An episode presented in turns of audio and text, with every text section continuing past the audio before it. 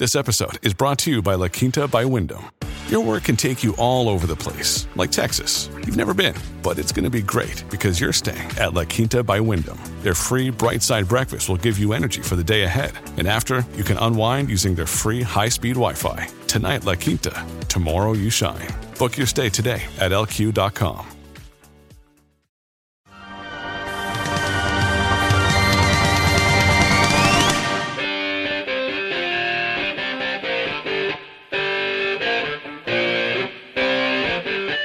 And welcome to Rich is Not a Four Letter Word, the podcast for your wallet. I'm Gerri Willis with the Fox Business Network. Today, my special guest is Veronica Dagher. She covers wealth management for the Wall Street Journal and is an award winning personal finance reporter. You may have also seen her work in Barron's, Market Watch, and Yahoo Finance. Veronica is also a frequent guest of our very own Neil Cavuto on his FBN show, Coast to Coast. Veronica, welcome. You know, I was thinking, how long have we known each other? That's a really good question. Thank you so much for having me. I want to say like five years, seven years. I don't know. It's been a while. It's, it's longer than it's that. long. It's probably Yeah. longer than that. Time flies. I know, I know. Hey, congratulations on your podcast. It's called Secrets of Wealthy Women, if you haven't heard it. And I listened for the first time yesterday and I found myself binging on it, listening to story after story. You talk to highly successful women about how they got there. And how did you come up with this idea? Well, there's this $33 trillion estimated worth uh, wealth transfer happening in the United States, and women stand to control a lot of those dollars going forward. And we looked around the marketplace and we didn't really see a show or a podcast that spoke to that issue and highlighted some of these incredible women who Right. could tell their stories of wealth and success. And so we said, you I know love what? it. Let's do it. I love it. You've interviewed lots of these successful women, including, let me name a few here makeup artist turned entrepreneur Bobbi Brown, fashion designer Rebecca Minkoff. And I want you to share what you've learned from these women. What do these women who are financially successful, what do they know that eludes everybody else? Well, I think there's a couple things. So there's some money issues and there's career issues. When it comes to their money, the idea of being financially independent is huge. And so what differentiates those women from the people who are just average is that they know what they own, they know what they owe, they know what their investments are, they make sure they get trusted advisors, they're going to pay low fees for the advice they're giving they're getting and also the investments that they're um, putting their money into they take an active role in their finances. So, for example, Sandra Bernhard, she is a famous comedian. She's really great. She's very financially savvy, and she has a lot. She didn't tell me how much money she has, but she's done well for herself. But she says she always saves. She always lives below her means. So she could be living this extravagant New York City, California lifestyle, keeping up with the Joneses, but she doesn't do any of that. She doesn't have time for that. She's like, I'm not looking to impress anyone. I'm looking to be able to have financial security. So during those times when I don't get work, I have a cushion. I was surprised the degree to which women who are really well off still worry about being bag ladies. Yeah. And one example that occurs to me is Sheila Johnson. She's one of the BET founders, right? Right, yeah. Highly successful, highly motivated. But she grew up in a family that didn't necessarily have a lot of money. And she said she's always worried about going back there. I know. It's amazing how many billionaires and millionaires say, like, I'm afraid to be a bag lady, just like the rest of us, right? And so I think what that shows to us is that we need to be on top of our money because the only way we're not going to become bag ladies is if we become aware of our investments. We open those bank statements. We go to the the meetings with our financial advisors. We have the conversations with our spouses about money. Um, th- the amount of money sometimes you have is irrelevant. It's the level of knowledge that I think can help you feel more That's right. empowered, you know?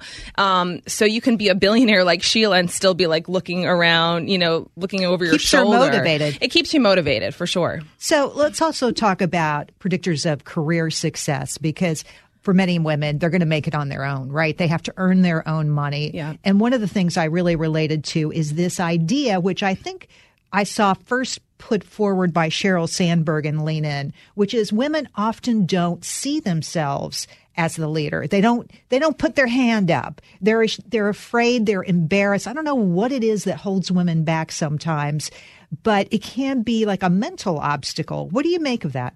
Right. I don't know if it's the way we're socialized or what the messages were got in terms of, um, you know, be a nice girl type of thing. Don't ask for what you want. But the fact is, no one's going to pick you out and make you a princess, make you a star. You have to ask for it. You have to put your hand up and say, yes, I want to be CEO. Yes, I want to start my own business. Yes, I need funding for my business. And be prepared. And be prepared, right. So that's part of it too. You really need to know your facts. You need to understand the market, your customer. All of those things have to be part of your conversation but being able to ask for what you want is super important. I think another thing that really differentiates these women is that when they fall, they get back up a lot faster than the rest of us. Oh, I love that. You know, you have to be determined. You have to be willing to go for it and not take a setback as the end of your career, right? Exactly. There's going to be another way forward and you're going to find it. Right. It's an iteration and you're getting, you're fine tuning fine tuning your business, your skills, all of those things. And there's no such thing as failure. It's just the next version of yourself waiting to happen. And so I think those women who can understand that and keep going despite the naysayers, despite the so called failures, are the ones who are going to be super successful. So I'm going to tell a story on myself right now, which is, you know, I used to have a daily show here at the Fox Business Network, which was a ton of fun. So fun. But then I didn't have it. Okay. So I lost a show, big setback in my career. But I couldn't say to myself, hey, it's over, right? I wasn't going to say I'm done with television or I'm done with media. I had to find another way. I had to find another opportunity. And so now I'm doing a lot of reporting. I have this fabulous podcast, which I get a lot of help with. And I'm totally engaged, right? Awesome. And to me, that is the recipe for success is your level of engagement. Are you there? Are you plugged in? Are you having fun meeting new people? To me, that's the definition of success. But my definition has changed over time. Exactly. And there's nothing wrong with that. I mean, I think it's important to be able to pivot. And like, let's face it, like five, ten years from now, some of the jobs we all have may not even exist. So the people, that's right. Right. So the people who are going to be successful are the ones who are going to be able to be adaptable and change with those times and with the market. You know, that's something I find with young women is that often it's difficult for them to, to have that ability to change. You know, you get it in your head when you're in college, this one thing I want to do. I want to be an anchor at a network or, you know, whatever it is, right? And, and coming up with the flexibility to be open to opportunities. This is a mistake I saw myself make multiple times. I'd be on my road to whatever it is I thought I wanted to do, cover Wall Street, whatever. And somebody would say, Hey, we've got this opportunity here. Would you like to would you like to to to cover personal finance for this brand new magazine? And I'd be like, not really. Not smart, right? I mean, you've got to be open to the world around you. You got to be open. It, you know, it's hard to know it sometimes when you're in it, but also just be open to those voices that say, "Hey, you'd be really good at that." Because sometimes some people see something in you that you may not see in yourself. They'll see the talent and you'll be like, oh, I never thought of that. So just have the conversation, go for the coffee, take the meeting. There's nothing to lose from doing that. Go for the coffee and take the meeting. I love that. You know, I was noticing that this past year's Fortune 500 list had fewer women CEOs, 25% fewer women CEOs than the previous year. What's going on? I, uh, you know, I think this is the constant battle, right? I think it's still very hard for women to get ahead in corporate America. I think there's still, you know, somewhat of a pipeline problem, but also I think what I'm hearing from on my podcast is a lot of the women are getting tripped up in that middle stages of their career. So it's very difficult to make it to those higher rungs when you have so much pressure on you from when you're in middle management. You've got the pressure from the top, pressure from the bottom, and then you've got this family pressure too. Like you're trying to keep your marriage intact, you're trying to raise your kids most likely. You have all these issues pulling at you, and many times the workplace still isn't set up, isn't as friendly to women, to working mothers as some working women would like it to be. And I think some of those issues are getting in the way of people advancing to the next level. I sometimes though I think women have such high expectations for execution on every front. They want perfection at home. They want perfection in the office. Can you speak to that? That's a really great point. I was actually just speaking with the CEO of Birchbox, um, Katia, and she was saying how so many women have such high standards for themselves and they criticize themselves like, oh, I'm not doing a good enough job for my kids, not doing a good enough job for my employers. And then they feel like they're failing at everything. And she said, you know, you just need to stop and assess like the good things you're doing, compliment yourself, reinforce the positive, focus on the positive because that's the only way you're going to mentally survive all this pressure, first of all, and then acknowledge you actually are doing a really great job. And by the way, there's no such thing as perfect. Like you're not going to ever be able to do your job perfectly or have like the perfect children or whatever, perfect marriage. So just let that idea of perfection go for your own sanity. So a friend of mine who's a fella, a male executive, highly successful, does really well, super aggressive, told me the story about himself as a kid. He was he was learning how to swim swim at the local YMCA and maybe maybe 5 years old, maybe not even that. So they line all the kids up around the pool edge and the instructor says, okay, how many of you know how to swim? Put your hand up. He puts his hand up and he says, okay, jump in if you know how to swim. This guy jumps in. The last thing he remembers is the ladder going by. He had no idea how to oh swim, but he figured, hey, how hard could it be? Men will do that. Yes. Women will not. They will. Yeah. Men will see a job posting, and if they maybe have about 50% of the characteristics the employer is looking for, they'll apply and be like, hey, I can be CEO. Sure. Why not? I'll figure it out. But women need to have like 99% many times. And we just get in our own way. We don't put our hand up for that reason. We sabotage ourselves many times. And it's these tapes in our heads that say, oh, you're not good enough. Oh, you're not qualified. You don't deserve higher pay. Like, oh, they're going to get mad at me if I ask for higher pay. We have all these tapes that just sabotage ourselves.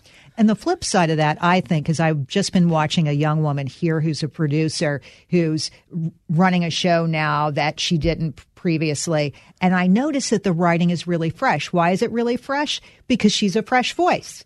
And it feels new, and, and new is what attracts viewers. You know what sure. I mean? So it's really interesting to see the impacts that you can have, even if you're not like the fellow who came before you. Exactly. Yeah, you bring your own take to it. You know, we need that fresh creativity, and women have a whole nother way of looking at the world than some of the guys do, and that's great. Embrace that and own that. Don't be afraid to use your talents and your skills and put them out there like that. You know what I forgot to do? I forgot to say the name of your podcast. Tell everybody the name of your podcast and what you're trying to do. Sure. Wall Street Journal. Sorry, I'll do that again. Wall Street Journal Secrets of Wealthy Women. You can find it on Apple Podcasts, WSJ.com, Stitcher, Spotify. And we're trying to empower women about their money and their careers. We're also writing an ebook based on the podcast that's coming out this March. And oh, hopefully exciting. You, yeah, it's really exciting. You can find that on WSJ.com if you're a subscriber there. Great stuff. Veronica, it's so good to sit down with you. Thank you so much for your time. Really appreciate it. Thank you for having me, and we'll have to have you on Secrets very soon. Yay. Yay. Bye. Today, my special guest, Veronica Dagher, Wall Street Journal wealth management reporter and the host of the podcast, Secrets of Wealthy Women. It's a series of fascinating conversations with successful women talking about how they made it and how they manage their money. The takeaways from this conversation. One, financially successful women take an active role in their finances. They know what they own and they know what they owe. Two, nobody's going to pick you out and make you a star. You have to put your hand up and be able to ask for what you want. And finally, another thing that really differentiates these women is that when they fall down, they get back up. Take a listen to the podcast and follow me on Twitter at Gerri Willis FBN and on Facebook where my handle is Gerri Willis. You can also find me on Instagram at Gerri underscore Willis. Let us know what you think. Who would you like to hear from? Bottom line, I want to hear from you. What money issues do you want to explore? Tell me and we'll get it on the podcast. Have a great day and remember, rich is not a four letter word from the Fox News Podcasts Network. I'm Janice Dean, Fox News senior meteorologist. Be sure to subscribe to the Janice Dean podcast at foxnewspodcast.com or wherever you listen to your podcasts. And don't forget to spread the sunshine.